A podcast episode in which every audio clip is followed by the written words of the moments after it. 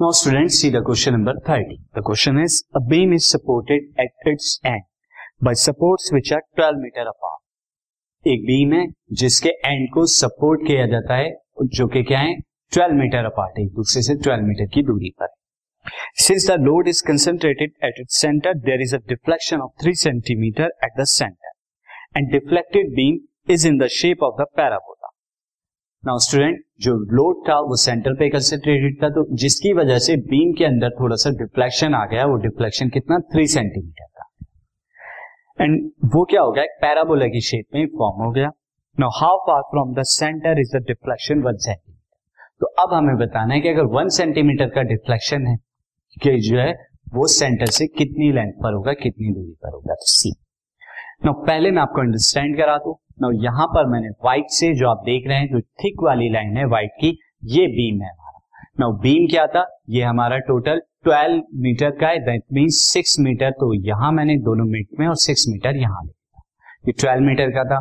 Now क्या हो गया? लोड की वजह से इसमें डिफ्लेक्शन आ गया 3 सेंटीमीटर का और ये ग्रीन कलर का दिस 3 सेंटीमीटर ये जो ग्रीन कलर है, अब ये डिफ्लेक्टेड बीम हो गया इस तरह नाउ स्टूडेंट मैं क्या करता हूँ? इस रिफ्लेक्टेड बीम को मैं लेता हूँ कि ज़ीरो कामा ज़ीरो से टच हो रहा है, यानी ज़ीरो कामा ज़ीरो से ये एक्स एक्सिस है वाई एक्सिस है। तो ये वाले पॉइंट के कोऑर्डिनेट क्या होंगे? ये क्या होंगे? बीम पर पड़ेगा तो पी पॉइंट के कोऑर्डिनेट क्या हो जाएँगे? पी पॉइंट के कोऑर्डिनेट ये कंप्लीट वाली लेंथ थ्री सेंटीमीटर हो जाएगी। तो एंड ये six hundred six hundred comma three six hundred क्यों लिख रहा हूँ? क्योंकि ये सेंटीमीटर है तो ये सिक्स मीटर कितना हो जाएगा? सिक्स हंड्रेड सेंटीमीटर तो ये कंप्लीट लेंथ ये आपकी थ्री सेंटीमीटर है स्टूडेंट नाउ ये थ्री सेंटीमीटर थी, बाकी हमने ये हुआ तो ये थ्री सिक्स हंड्रेड सेंटीमीटर आ नाउ अब डिफ्लेक्शन की वजह से हम देखें डिफ्लेक्शन वन सेंटीमीटर का है से डिफ्लेक्शन वन सेंटीमीटर की वजह से ये वन सेंटीमीटर का है तो ये डिफ्लेक्शन क्या हो गया पॉइंट ये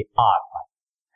अब अब ये आपको ये बताना है कि ये जो दूरी है दिस वन मैं आपको दिस इज़ ये वाली लेंथ ये वाली लेंथ आपको बताना है, यानी दिस दिस ये वाली लेंथ में क्या ले लेता हूँ? यहाँ पर इस लेंथ को मैं क्या ले लेता हूँ? इस लेंथ को हम ले लेते हैं एम इस लेंथ को एम ले लेते हैं। तो आर के कोऑर्डिनेट क्या होंगे?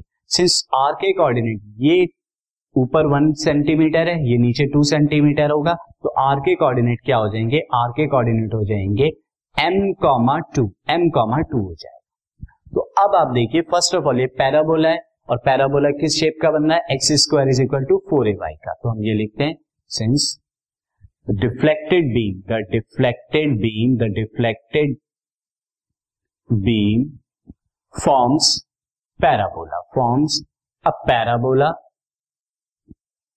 is of shape is of shape is of type shape is of type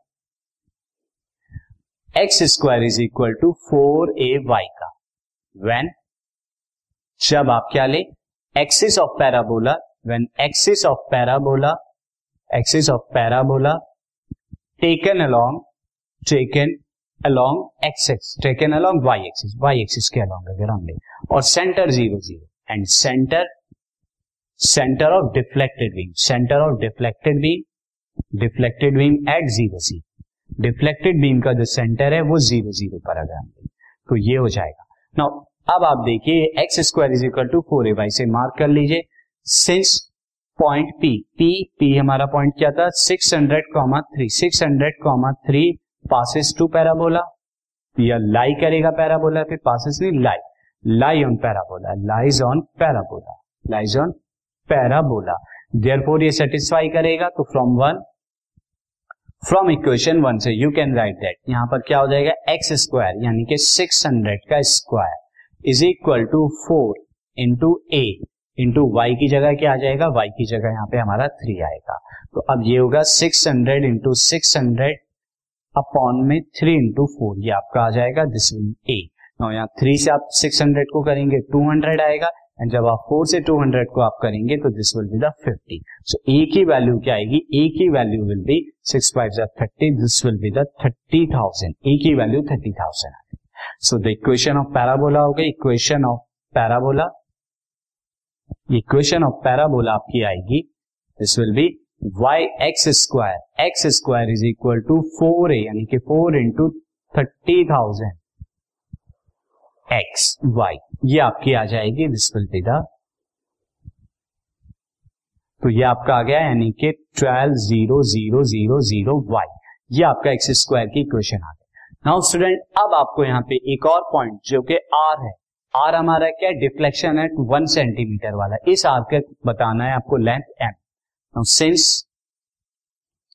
r also lie at parabola. Lie at parabola और इसे इक्वेशन टू में कह लूँगा। देयर फोर आर के कोऑर्डिनेट क्या है? आर के कोऑर्डिनेट हमारे n comma one n comma one m comma two m comma two also satisfy also satisfy equation two equation two को सेटिस्फाई करेंगे। उसी यहाँ पे एम की जगह आप ये एम स्क्वायर आ जाएगा एक्स की जगह। Now this is two zero zero zero zero into two and this will be जब आप ये वैल्यू निकालेंगे this will be twelve into two into hundred into hundred. This यहाँ से एम स्क्वायर तो एम की वैल्यू आपकी क्या आ जाएगी? एम की वैल्यू आ जाएगी root twenty four into hundred.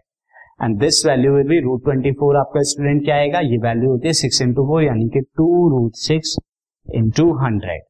Centimetre ये सेंटीमीटर में आएगा एम की value so m is equal to अगर मैं मीटर में लिखूं टू रूट सिक्स मीटर तो टू रूट सिक्स मीटर पे जो है डिफ्लेक्शन ऑफ़ वन सेंटीमीटर जो है, आएगा.